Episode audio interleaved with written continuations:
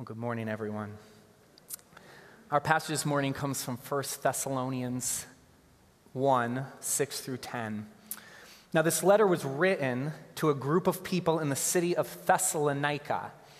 If Paul had walked the earth today and visited Buffalo and had formed a church and now was writing to that church, he might have written the book of First Buffalonians, but he did not.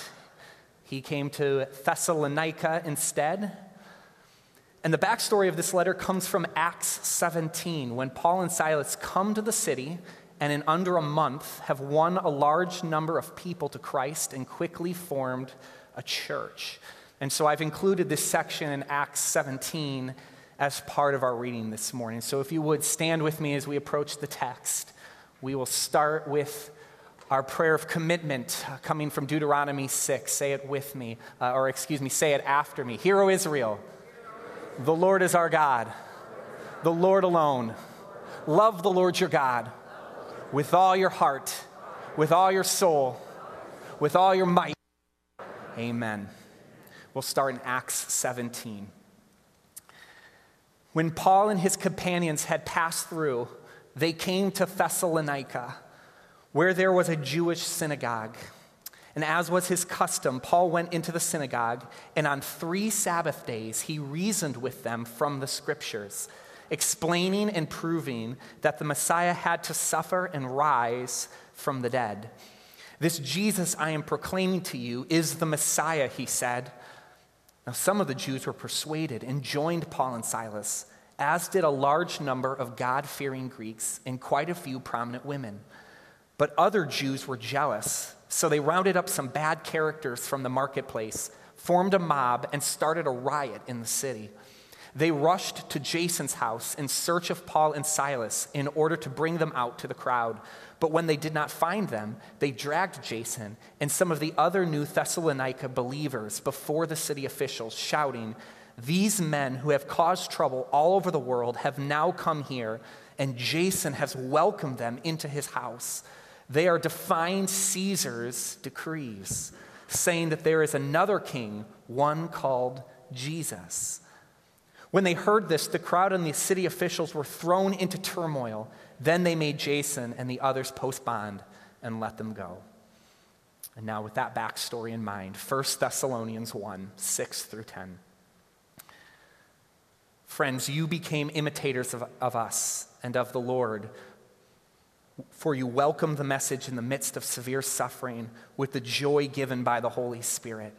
And you became a model to all the believers in Macedonia and Achaia the Lord's message rang out from you, not only in there, Macedonia and Achaia, but your faith in God has become known everywhere.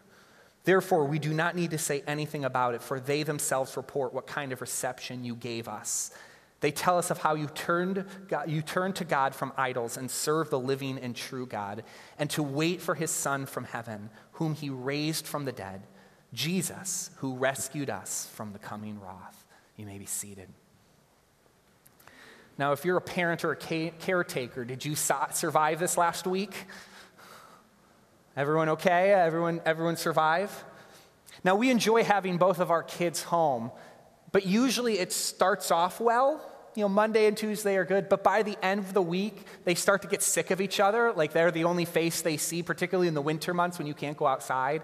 And it starts to get a little hairy and you turn into a referee at times. Now, the, one of the main sources of conflict in our house is that our youngest son, Micah, wants to do everything Mia wants to do, who's the, our older daughter. He follows her around. He wants to do, she gets into something, he gets into something. She goes and does something else, he goes and, and does it. And it just drives her crazy. And part of it is their personality. Mia likes to be alone, she likes to play by herself. And so she will often do an activity in which she's setting up a dollhouse or drawing a picture or building blocks by herself. And Micah will get this little brother spider sense that Mia is doing something without him, and he'll start the hunt, and he'll look everywhere for her. And when he finds her, he wants to play, and his play is much different than her play. She'll be doing something quietly, building something, setting something up, and he'll walk in and say, Let's play! Bam! Mom! Dad! Usually, Mom! And we, we, we know it's annoying and we, we, we sympathize with Mia and we tell her, Mia, we know, we know it's bad. But we try, to, we try to teach her, we try to tell her, Mia, the reason he does that is because he thinks you're so cool. Like he legitimately, he, you are like his hero. He looks up to you. He wants to do everything you do. He wants, he watches you. He wants to be like you. He looks up to you. And it helps a little. But we tell her, you have someone who's imitating you. You have someone that's following you. Like I said, he watches you. He wants to be like you. He looks up to you. Do you have a Christian mentor? Do you have someone that you look up to, that you watch, that you want to be like? Have you ever had uh, someone in your life, or some, or people, different people in your life, that you look back on and you say, that person or those people were instrumental in walking me through faith? I want you to do something for a second. If you could uh, grab a pen or there's pencils in your front and find a sheet of paper, whether it's a connection card or a bulletin or something. And what I have you do is uh, just think for a moment and write down the name or the names of those people. Who are the people in your life that were instrumental in your walk in faith? Were instrumental in you learning more about who Jesus was. If you do, just take a moment and just write their names on a piece of paper. It could be a connection card, it could be a bulletin, something like that. Just write your names. And I want to take just one minute. And as you're thinking, as you're writing, I just want you to reflect on what they mean to you and what they have done for you. So just take a moment. We're just going to take a break for a second. And just for a minute, reflect on who they are, what they mean to you, and what they have done for you. Go ahead.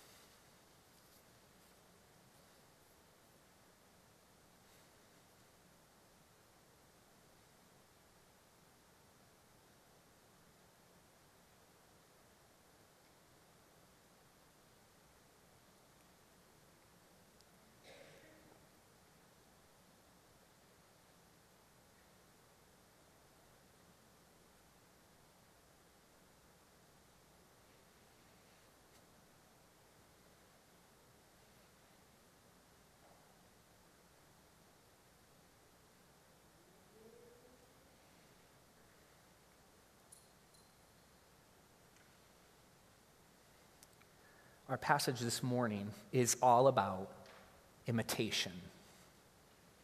Verse 6 provides a new thought, it's a break in the, in the flow, in the structure of the letter.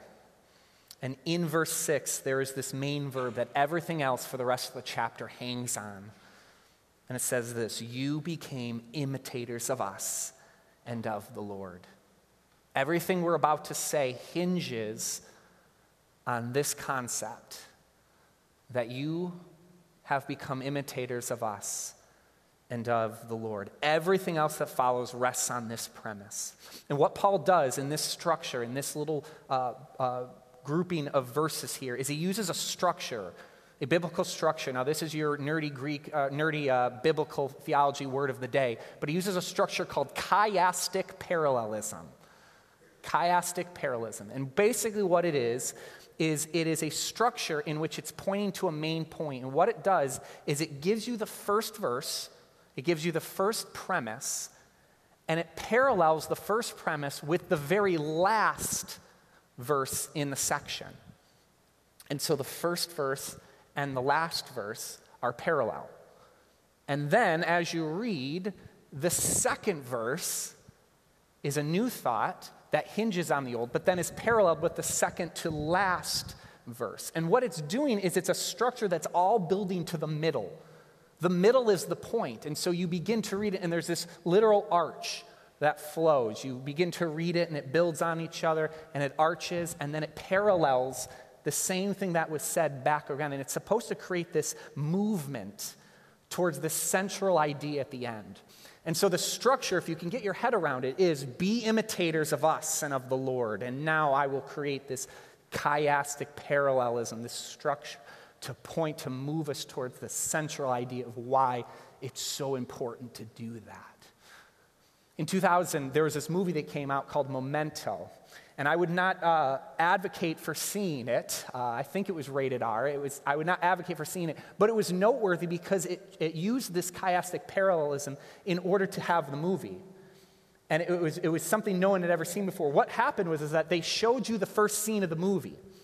And so you watched the first scene of the movie like you would any other movie. But then the next scene was actually the very last scene in the movie.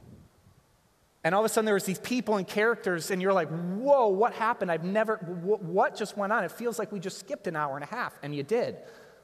They showed you the last scene. And then after the last scene is over, they took you to the second, the, the second scene. And then they moved you to the second to last scene. And they kept doing that over and over and over and over until we get to the middle, till the two ends ran into each other. And that was the point of the movie. That was the climax, the apex of the movie. And all the while, you're just going, what is happening? But it was all driving towards the middle. That's what's going on here in this passage. Paul is driving us to a middle concept. He starts by giving us the thesis, you became imitators, and then he moves the structure.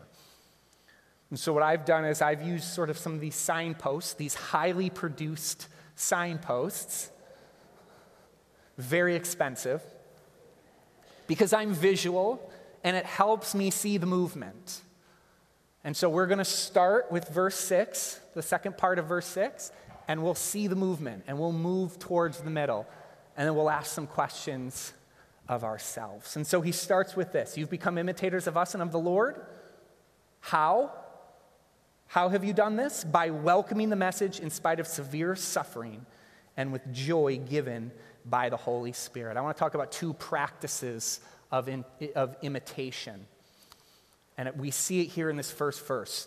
You imitated us because you saw our suffering and you saw our joy. So, the first practice that we see of, in, of imitation, if we want to have people imitate us, if we, want, if we want to look at others and know what to imitate, the first thing they say is that you saw our suffering. And the, so the practice of imitation is it turns to suffering. It turns to suffering. Now, in the backstory, in Acts 17, I even need to take you another backstory. So, this is the backstory of the backstory. It's in Acts 16. So, the, verse, the chapter before the one we just read in Acts 16 is the backstory of what Paul and Silas were doing before they got to Thessalonica. Does that make sense? So we're now in Acts 16 to get to Acts 17 to then get to 1 Thessalonians. But in Acts 16, there is this story. And they're in Philippi, and they're doing the same thing they're doing now. They're trying to, they're trying to bring the gospel there. They're trying to raise churches. And there's this girl who is possessed with a spirit. And she's able to tell the uh, uh, fortune. She's able to see into the future and tell the fortune. The Spirit enables her to do that. And the problem is, is that when she sees her, her, her spirit is turned towards them. She's attracted to them. And she begins to follow them and pester them everywhere they go. It says in the text that for days that they're walking, and this girl does nothing but shouts out, "These men are servants of the Most High God. These servants are the most uh, servants of the Most High God." Kind of would get annoying after a while. And so finally, I, I, can, I can see Paul. Finally, Paul is so fed up with this girl. He turns to her and he says, In the name of Jesus, come out. And it does immediately. Like he's just like, like I've never heard of like uh, doing things in the name of God out of annoyance, but here we are. This is. It seems as though Paul, out of annoyance, uh, uh, fosters the name of Jesus uh, to get this spirit out of this girl. Now the trouble is, is that her owners were actually making a profit off of this fortune telling ability. They were charging people to come and she would give them their fortune. And now that the spirit is gone, her value plummets. And this enrages the owners. They've lost a valuable asset. And so they cause this great scene. They cause this great, uh, uh, their anger, and they cause this great uh, uh riot in order to punish these two for doing it. Take a look in Acts 16. Here's the rest uh, here's the rest of the story. They seized Paul and Silas and dragged them into the marketplace to face the authorities. The crowd joined in the t- attack against Paul and Silas, and the magistrates ordered them to be stripped and beaten with rods. After they had been severely flogged, they were thrown into prison, and the jailer was commanded to guard them carefully. When he received these orders, he put them in the inner cell and fastened their feet in stocks. It's estimated that it took Paul and Silas two weeks. Now, we'll get to the rest of the story because the rest of the story goes is that they break out of prison. That there's this earthquake that comes and opens all the jail cells and they escape, but because of such the tension in the city, they have to, they have to flee immediately. And we know that the next city they go is Thessalonica.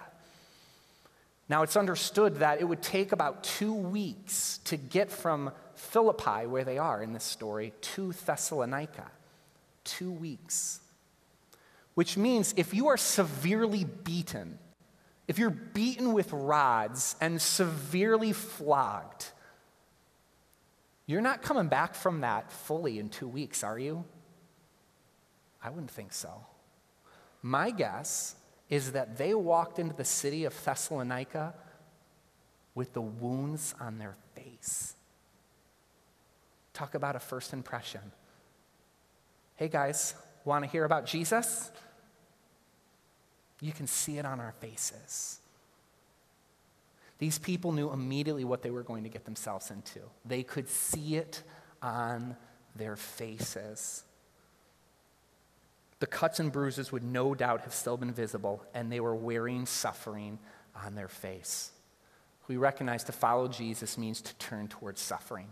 It means that in this world, if we choose the way of Jesus, there are other ways and other systems and other organizations and other cultures that are bent in the other way. And to choose another way is to choose the way of suffering. And so, if we want to be imitators of Jesus, if we want to be imitators of those who are following Jesus, we know we will have to turn our face to suffering. But there's another practice. It turns towards suffering, but it also waits with joy. I love that comparison and that contrast with severe suffering with joy.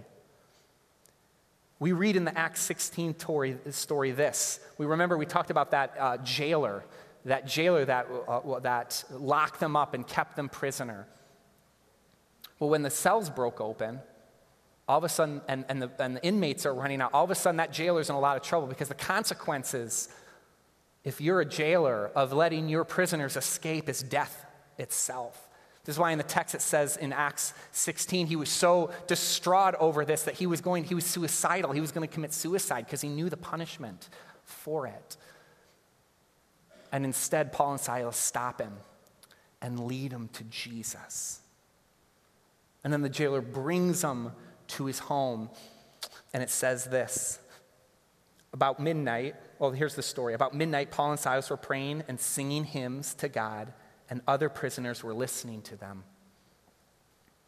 And then the earthquake happened, and it said in Acts 34 the jailer brought them into his house and set a meal before them. And he was filled with joy because he had come to believe in God. It's amazing that in the midst of suffering, again, you have been abused, you have been beaten with rods, you have been severely flogged, and that very night, you are sitting in stocks in an inner jail cell and you are singing. You're singing. And the j- jailer who is suicidal, who had oriented his life around a whole other way, is brought before Jesus. He gives his life to him. He brings them in to his house for a meal, and the text says that he was filled with joy. You're filled with joy when you know the outcome. See, Paul and Silas can sing in a jail cell, severely beaten, because they know that's not going to be the end of the story. They know that's not going to be it. That's not going to be where it ends. They know there is a future coming, an outcome coming that will make all of this worth it. Because when you know the future outcome, you can endure the present suffering. When you know the future outcome, you can endure the present suffering. I have a, my roommate in college, uh, his name is Josh, and he is a native Philadelphian, born and raised uh, Eagles fan. And if you didn't know, the Eagles won the Super Bowl a few months ago. It's the first time the, that, that franchise has ever won the Super Bowl, first time he'd ever seen uh, a championship like that before, and he was absolutely elated. And so I tell him, I was like, tell me about it. Like, walk me through the, pro- like, how did it go? And he said, man, it was miserable in the middle of the game because you're so nervous and you're so like every play hangs on the balance and something good happens and you're ecstatic and then something bad happens and you're you're uh, you're totally demoralized and things like that. And this was not a blowout game. This was a come down to the wire type of game. And he explained just like the roller coaster of emotions that come. And uh, I don't, as a sports fan that's to me as close to suffering as you can get and I asked him because we as Bills fans don't know what it's like to experience big games. So when I heard that, I was like, tell me, like, what does it feel like to actually care about a game that, that's of importance, that matters? He said the experience of watching the game was excruciating. But in the end, they won. And the elation that he experienced at the end made it all worth it. And he said this you know, the funny thing is that I've watched the game back now. It's fun now. I go back and I actually watch the game again. And he said it's a totally different experience when you watch it the second time because you know who's going to win in the end. And so I'll watch them throw an interception or fumble the ball or have a bad play. And I remember what it was like to watch that play the first time and how I was so, my stomach was in knots watching it over there. But it's not that way anymore. Now I watch it, and it's actually part of the journey. It's actually part of the story. It's actually part of what makes the game great because I know the ending and I know the outcome. Friends, when we know the outcome, the present suffering, the present hardship, the present things that come doesn't sting as much.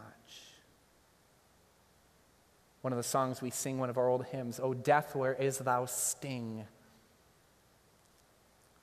Because on Easter morning, we knew the outcome. And now that sting, this doesn't quite hurt as much.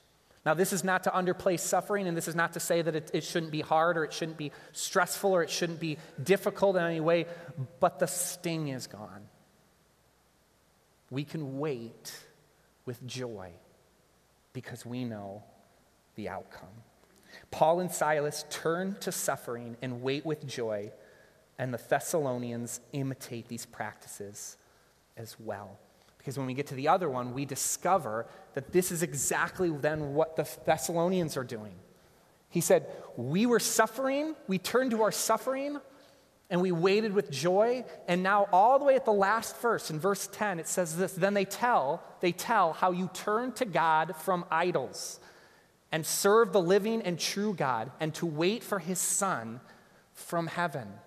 You see, when you turn from the idols, when you turn, and Thessalonian was like any other Greek city, it had its gods, it had its idols, it had its things that you bowed down to, systems of oppression, systems and organizations and institutions that were all bent on serving the one true God, Caesar, and serving the multitude, the, the plurality of gods around them. And so to turn from the idols and to God meant to turn to suffering. And they did and they suffered badly because of it. But they were looking like the ones they were imitating.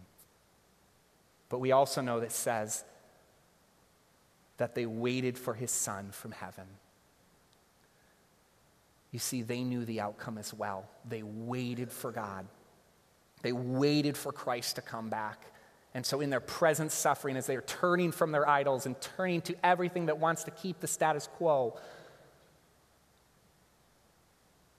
they waited with joy because it was all going to be worth it in the end.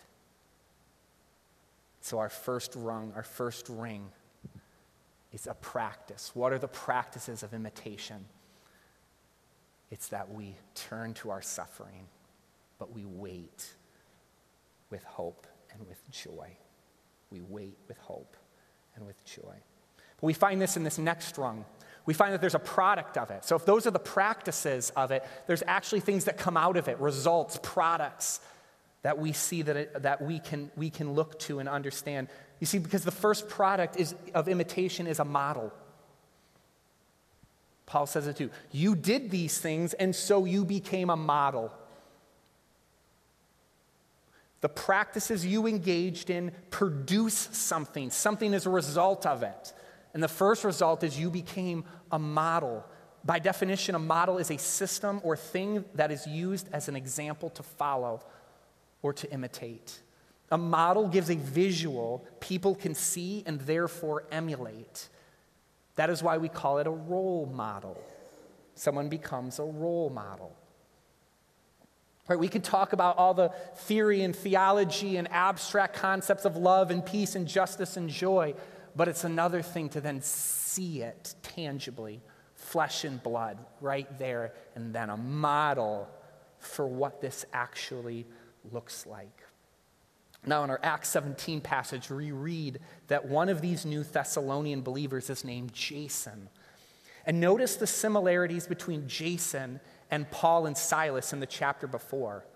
Just to remember, in Acts 16, it says that the owners of the slave girl seized Paul and Silas and dragged them into the marketplace to face the authorities.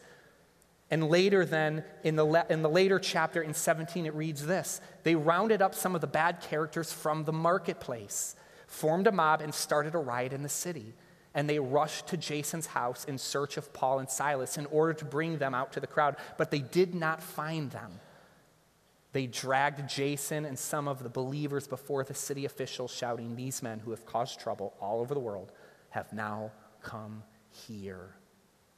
In both stories, a swell rises up in the marketplace, and they are dragged before the authorities. Jason is following the model of Paul and Silas. He is using their example as a template for what it looks like to follow Jesus. And so Paul and Silas get dragged out into the marketplace. Well, guess what, Jason? What does it look like in your context, in your place to follow Jesus? You're going to do it too, and he does. And so a model is formed, a visualization of what this looks like. But there's also another product of this. If one is a model, the other is an outbreak. It spreads and it moves. Now, our family has been abnormally sick this last year and this last winter. And for a while, we wondered why until we realized that this is Mia's first year of kindergarten. She is going into the cesspool that is the public school system and bringing home all sorts of lovely things to our house. And so we as a family are sort of enduring the outbreak of this new uh, pool of germs that we've never experienced before. Somebody gives it to Mia, Mia gives it to us, and then if y'all aren't careful, how many of you spend enough time with me this winter? It's a gift that keeps on giving. I remember a few weeks ago we were in a meeting and Elio Diaz was there and I was kind of telling him about this and I said, yeah, right now, you know, we've, we've got the flu in our house. And as soon as I said the word flu, he physically leaned back.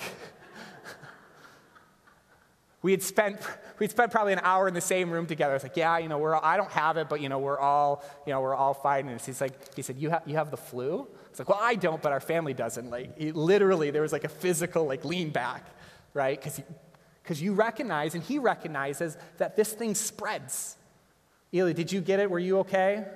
He was up, thumbs up. He didn't get it. That's good. Well, that ruins my analogy. Thanks a lot, Elio. I hope I wanted, you needed to get it so it passes on. But no, we understand it passes on, it spreads, it's an outbreak that happens. As you engage in the practices of imitation, others begin to imitate you when you are living differently, but doing it with such joy and peace, people take notice and it spreads. And now Paul says, We did it, and you did it. And now believers in Macedonia and Achaia are doing it too. It's spreading, this thing is moving. We were engaging in these practices, and you then were engaging in those practices over there. Then all of a sudden, this model began to form. The products of imitation, a model began to form that is spreading. There's an outbreak that's happening. We find then here in the last verse the parallelism. It's true of them as well, it's true for the Thessalonians as well. Paul is still speaking here, but he says, We do not need to say anything about it, for they themselves, and the they there is those Macedonians and Achaeans. They, the people that are imitating you, your disciples, the one that are looking to you on how to, they are telling us themselves of what kind of reception you gave us. It's spreading this thing. And so you practiced it. You, you looked at us as we turned to suffering and we joy, and you did it too. And now there's a model for it that's breaking out here. It broke out from you, and now we're hearing how it's breaking out to others because they're now talking about it. They're now reporting it. And they're reporting to us, and they're likely reporting it in other places. It's breaking out. And it's driving us in and in and in until we reach the pinnacle of imitation. And the pinnacle of imitation comes in verse 8. And as a result, the Lord's message rang out from you, not only in Macedonia and Achaia, your faith in God has become known everywhere. Everywhere.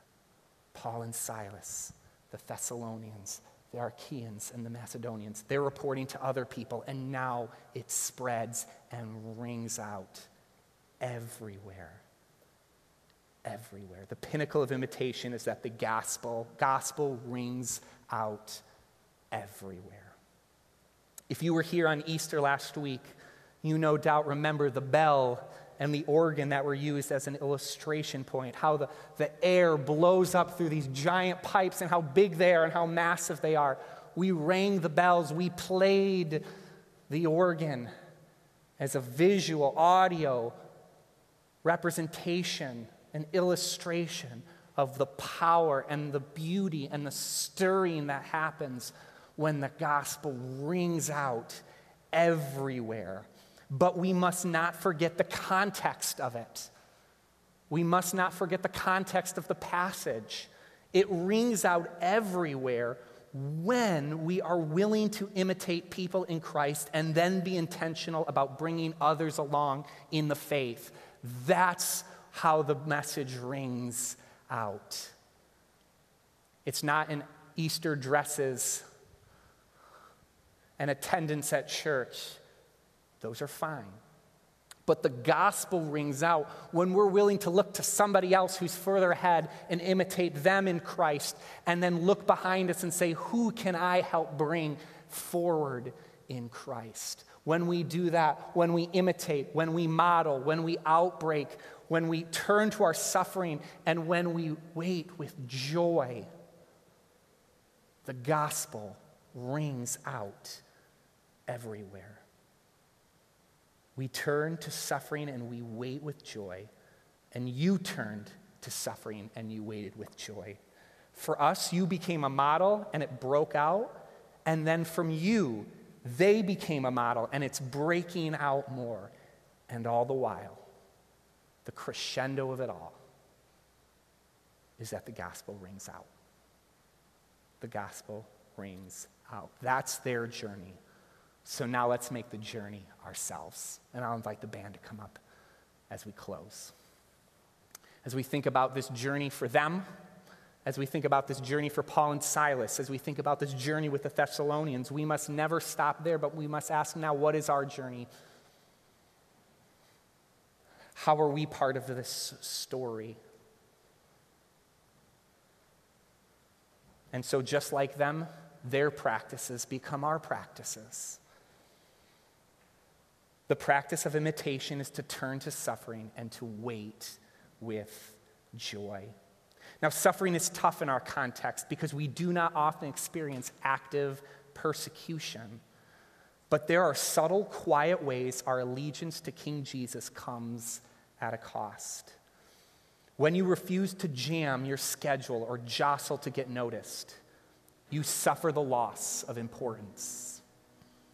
And when you decline to be a gossip, a slanderer, and a busybody, you suffer the loss of being in the know. And when you're humble, you suffer the loss of control. Are you turning to suffering? In whatever way that looks like in our context. For them, it was dragging out and beating. That's not us. That's likely not going to happen to you. But where, when you choose to say, I'm going this way and not that way anymore, where does that way rise up to stop you? Where are you turning towards suffering? But this suffering comes with immeasurable joy because we know how it ends. And we can endure present suffering because we know the future outcome. So, do you live a life with joy? Do you live a life that is attractive? Would people look at you and say, I want to be like that? Or are you combative, pretentious, judgmental, unkind? Do you wait with joy? And the product of our intimidation is a model and an outbreak. Who are you a role model to? Who are you a role model to? Or to ask it another way, look down at the names written on your paper again. Who in this room wrote your name? Who in this area would write your name? Who in this world would write your name? Are you a model to somebody else? And is it breaking out? Could you trace it back to you? And then could you trace it back to the next person, and the next person, and the next person? I asked you to think about what that person meant to you, what those people on your sheet did for you. Because the gospel rang out in your life in part because of them. Will you now have the gospel ring out in your lives to somebody else? Will you turn to suffering? Will you wait with joy? Will you model what this looks like to somebody else? To multiple people and have an outbreak break out into your life so that the gospel would ring out everywhere. Because, like the organ that blew out last Sunday, you are called to be an instrument that rings out the gospel everywhere. And it's empty air unless you're willing to practice the turning to suffering and the waiting with joy. It's empty air unless you're willing to be a model and an outbreak. It's empty air unless our lives are the instrument that plays it in the next generation and the next generation and the next generation. Look down at that name.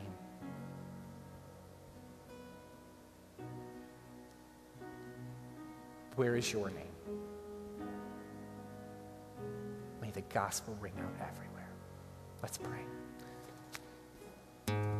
Jesus, we are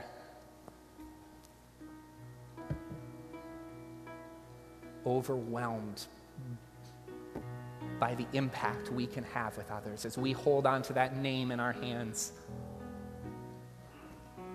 We are overwhelmed that you chose somebody else to be so instrumental in our life. And so, God, where are you calling me? Where are you calling us to be instrumental in somebody else's life? God, may we turn from our suffering. May we turn to suffering. May we wait with joy. May we be a model. May we be an outbreak. And may that gospel ring out everywhere. Thank you that we get to be